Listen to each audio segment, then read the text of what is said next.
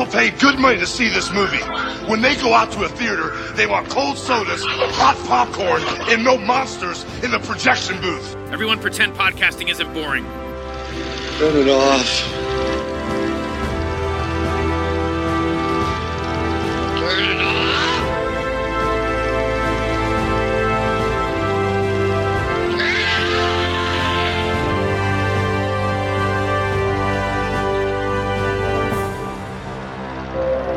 You've been at this, what, 40 years? 50. Come downstairs. You won't believe what we found. A kid had been in this cage. We're looking for a girl. Still gets you riled up, huh? How the hell can it not? How's your morning, drivers? I got a beautiful day here. It's good to know you ladies are out there. I have not been this excited to see you since you came from home. You said that was last time. I Yes, for one more. Where's the package? You don't understand. I don't take people. No way I can promise what'll happen to your brother if you don't take the girl where she needs to go. You're driving. You're not suggesting we go analog to every truck stop. You wanted field work. This is the field. It was a girl, Dennis. What do you mean? The package was a girl. What? What happened?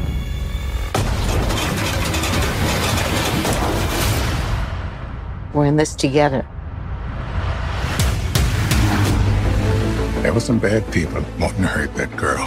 These guys have eyes all over the state. We just got to get the girl back, and then they'll let us off the hook. I don't want to give her back.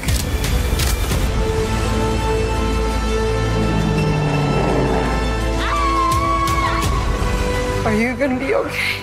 You're in danger, sis. That's what matters. I just want to help her and whoever's trying to be good to her. I joined the Bureau so I could mean something to someone. You're lucky to know where you want to go. I only know what I'm running from. Just keep the girl close. She's our lifeline.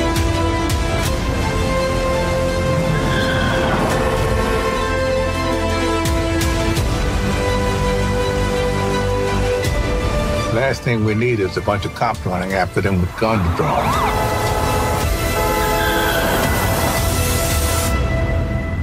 She needs us the way we needed each other. Why'd you join? Doesn't matter why I join.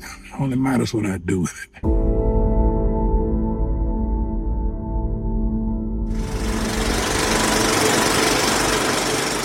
Hey folks, welcome to a special episode of the Projection Booth. On this episode, I'm talking with Anna Gutto. She is the writer and director of a new film called Paradise Highway. We talk a little bit about how she came to get into the business and the writing of Paradise Highway. It is available now. Check it out, and I hope you enjoyed this interview. Well, you've had quite the career, and I'm so curious about your days in the theater because it feels like you really spent a lot of time on stage and even directing productions. I started out in the theater and I always knew I would become a director when I grew up, as I used to say. But I always felt like I want that's something I wanted to graduate into. You know, growing up was sort of theater was the one thing that was accessible. It wasn't really I didn't really have a thought for that it could be possible to make movies. I loved seeing movies, but making them I didn't have access or or or thought for that. And and I think also as an actress, which is what I started out with, the theater really was the right place for me. But then as I started directing, I realized that the stage was not the right medium for me as a director because I function quite visually. I then tried making, or then I, you know, I made a short film and realized that the short or that the film medium was was the right medium for me as a director because I could because I could use the visuals to tell the story. Whereas in the theater, you you you mostly have to have the information in dialogue even if you also show it. You kind of have to have it in dialogue as well. Whereas in film you can get so much more specific with directing the audience's eye that you can have what i find to be a much more natural level of dialogue. How was that transition for you, and when was that transition? I made that short film, think in 2010 or maybe in 20, 2009, maybe in 2009 or, two, or 2010. And then as I realized, okay, this is where I need to be, I actually decided then to go back to grad school and uh, and do a master's in film directing. And i did that at columbia university because i was lucky enough to get a full scholarship from a couple of different foundations. Uh, otherwise i wouldn't have been able to afford to go there but I, I was lucky that i that i received that. So so i went there because i i felt that making the transition and being then you know having been had being sort of mid-career transition i felt like i needed to be able to just have that focus time where i could just for a certain number of years say this is this is everything i'm doing right now. I am just focusing on learning the most i can about making movies about writing movies and about about using that visual medium. And and for me that was the right way to do it because it allowed me to really focus in and it, it felt like such a privilege to be honest to be able to have that kind of focused time and to be able to have professors and have people around me that i could learn from. And i guess around also the with the question of transitions when did you make the transition from norway to the united states? That was in 2000 so that's many many years ago that's over 20 years ago and I had done at the time in Norway, it was kind of rare to start working professionally as an actress without having gone to like the official state theater school. And I had gotten hired to work on a couple of state theaters without having done that. So after I had worked for a few years, I decided I wanted to go to theater school and get proper training uh, because I wanted to kind of I wanted to hone my craft and really know the craft. So that's so I moved to New York to go to theater school, and I went to Circle in the in the Square Theater School in New York, which was great for me. And then I ended up starting a theater company, producing productions, and pretty much 50 50 producing and acting while I lived in New York until I then made the transition into film once you made that transition, I know you shot a lot of short films. What else were you doing to kind of keep food on the table?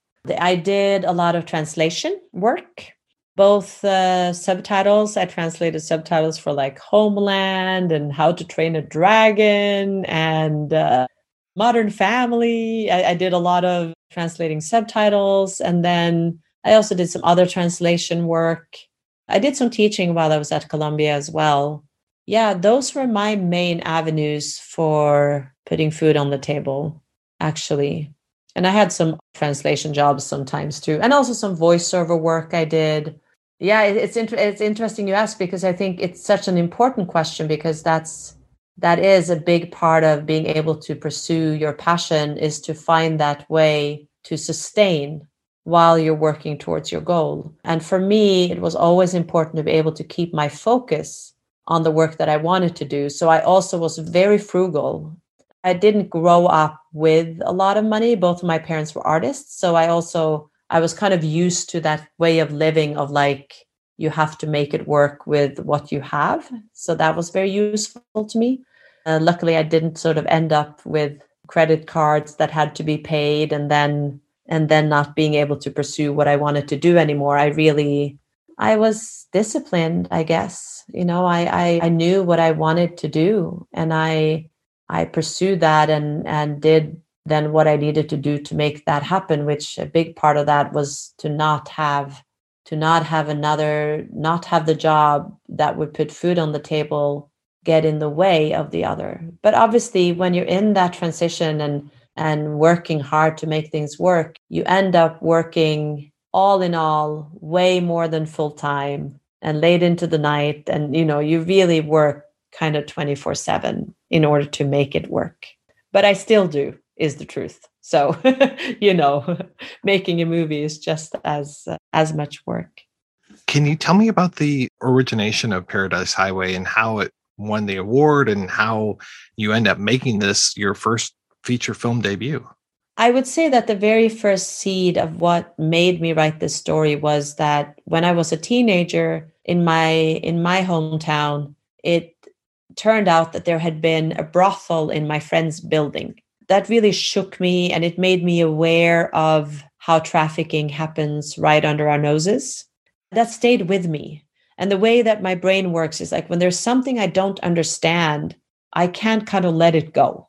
And, and then living in New York, and I was also an exchange student in Indiana, and realizing sort of how prominent trafficking is and the fact that we're not able to or not willing to combat it bothered me. And it made me want to do something about it and and i really don't like it when i don't know how to help something that's that i don't like is happening. And you know it's not a good feeling to feel powerless but i feel like where my potential is is by telling stories. And stories have always been important up through history and up through our humanity. And so i felt like that's where i could try. And and I always knew I didn't want it to be a victim story because you've seen that before and it just makes everyone depressed. I wanted it to be a story that could make one feel that okay it is worth talking about it because I also realized people didn't want to talk about it trafficking because it's so painful to to accept that this is going on in our society. I wanted the film to be in a way so that people people wanted to see the film so that people wanted to talk about it that it can be a story that's that is uplifting that it is about survivors not about victims and that there are actually ways if if people if we connect with each other then we have ways to get our societies out of these situations that we're in. Tell me about how it won the award. Was that 2017 that was in 2016 i believe. Um, it was when I, so that was when I graduated from Columbia, and it's one of the awards that Columbia uh, awards. But this one in particular is um, is Dan Gordon, the writer of you know the Hurricane and Wyatt Earp, and a very established Hollywood writer who he is the one who awards this particular award. So he, uh, I guess, felt like my script was worthy. It was very nice for me, just from a creative perspective, to feel that okay, it's get I, have gotten the acknowledgement now that this is a script that someone who is established feels like this is a script that can be produced and this is a script that can become a movie Eh, and and it also you know it also helps because it makes other people also feel like okay this is a script that someone who is established has read and who they feel like is a good script so I, I was very grateful for that how much did the script change from what you wrote in 2016 to what we see in 2022? You know, if you had read it back then and you saw the film, you would definitely feel that it's the same film.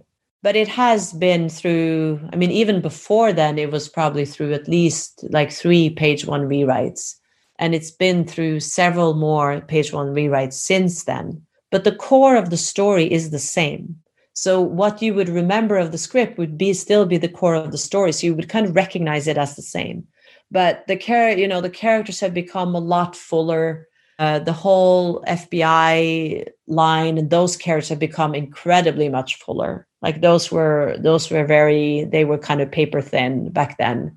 A lot character development, but also then with character development comes a lot of scene development and everything else because it just becomes fuller and fuller and fuller and then i was doing i've done so much research and all of that also feeds into the story i can't tell you how unrecognizable juliette binoche was and just especially with her voice it was not what i was expecting to come out of her mouth yeah isn't it wonderful isn't she amazing yeah no the, the whole cast is amazing but if one is to kind of stop and talk a little bit about Juliette, is she really she is making a transformative role.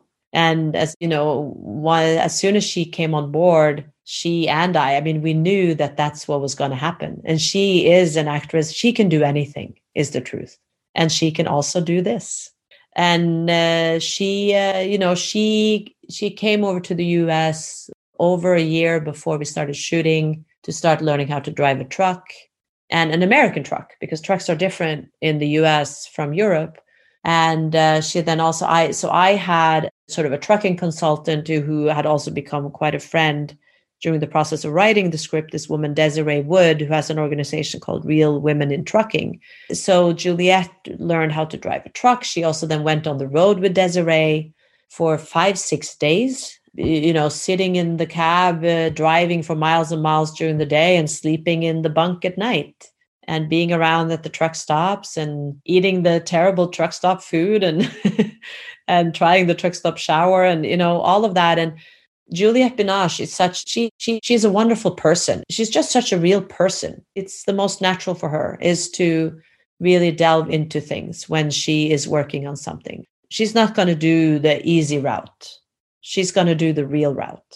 Well, Anna, thank you so much for your time. It was such a pleasure talking with you. And I had such a good, well, I can't say a good time with your movie, but it was super fun to see this great cast and such a compelling story. I hope that you and and your listeners will have a chance to come and see it in the theater. It's a rare occurrence these days that films actually come in the theater and it's wonderful. And it is an entertaining movie. You know, that's that's what I feel like people are people are saying is that yeah, it deals with these heavy topics, but it's it's entertaining. Well, thank you so much. It was so nice talking with you. Very nice talking with you too, Mike.